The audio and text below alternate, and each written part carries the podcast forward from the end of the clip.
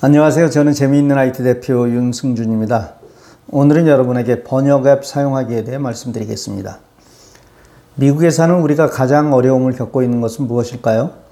대부분은 바로 언어라고 대답할 것입니다. 미국에 아무리 오래 살아도 여기서 공부를 하지 않은 사람은 자기 일에 관련된 일 외에는 언어의 어려움을 겪고 있는 것이 사실입니다. 우리 주위에는 정말 다양한 민족들이 모여 삽니다. 전 세계 모든 민족이 모여 사는 곳이라 해서 멜팅 팟 혹은 샐러드 볼이라고 부르기도 합니다. 물론 나도 내가 만나는 이들도 영어를 잘하면 영어로 소통을 할 수 있어 문제가 없는데 그렇지 않게 어려움을 겪는 것입니다. 그런데 사실 우리는 이 장벽을 넘을 수 있는 엄청난 도구를 우리 손에 가지고 있습니다. 그것이 바로 번역 앱이고 오늘은 그 번역 앱에 대해 말씀드리겠습니다. 번역 앱의 대표는 구글 번역입니다. 물론 이건 구글에서 만든 것이고 전 세계적으로 유명한 대표적인 앱입니다. 먼저 앱을 엽니다. 앱이 어디에 있는지 모를 때 혹은 앱이 설치되어 있는지 확실치 않을 때는 플레이스토어에서 앱을 찾아봅니다. 만일 설치되어 있다면 열기, open이 나올 것이고 설치되어 있지 않으면 설치, install이라고 나올 것입니다. 앱을 열면 화면에는 한국어, 영어로 되어 있습니다. 즉 한국어로 입력하면 영어로 번역해 주겠다는 의미입니다. 영어와 한국어의 순서를 바꾸려면 가운데 스위치 기호를 누르면 됩니다. 맨 왼쪽에 있는 카메라부터 설명합니다. 이것은 문서를 카메라로 찍으면 번역해 주는 기능입니다. 번역할 문서를 카메라로 찍습니다. 카메라가 문자를 스캔합니다. 스캔이 끝나면 아랫부분에 모두 선택을 누릅니다.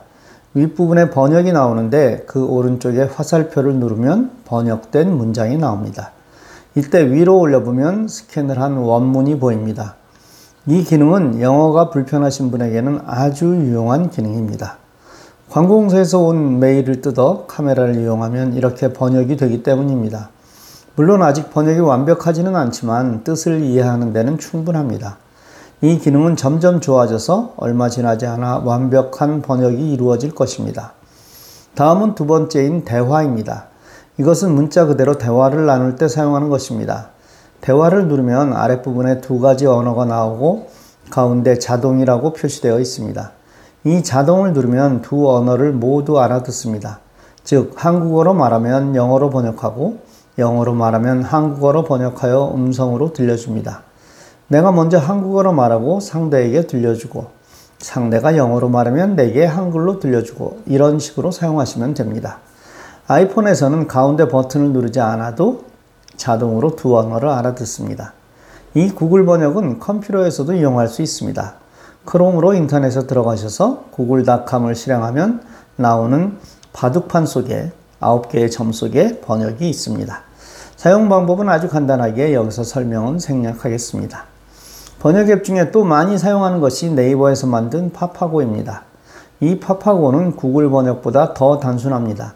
화면의 아랫부분에 세 가지 그림이 나오는데 첫 번째는 음성이고 두 번째는 대화, 세 번째는 카메라입니다. 사용 방법은 구글 번역과 같습니다. 이 파파고가 더 자연스러운 번역이라는 분들이 많습니다. 이 파파고의 특징은 한국말로 번역할 때 존댓말 기능이 있다는 것입니다. 이것은 외국인들에게 아주 좋은 기능입니다. 또 다른 번역이 카카오 번역입니다.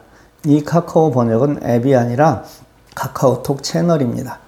앱으로 나온다는 소문이 무성했는데 아직은 카카오톡 채널에 있습니다. 사용 방법은 카카오톡을 엽니다. 친구 메뉴에서 돋보기를 누르고 카카오 번역이라고 입력합니다.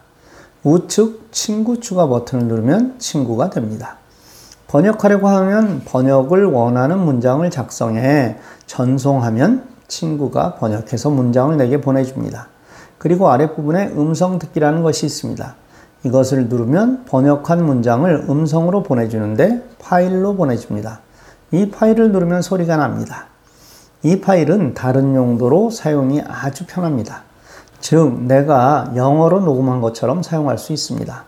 카카오 번역에는 사용 가능한 언어가 아직 많지 않습니다.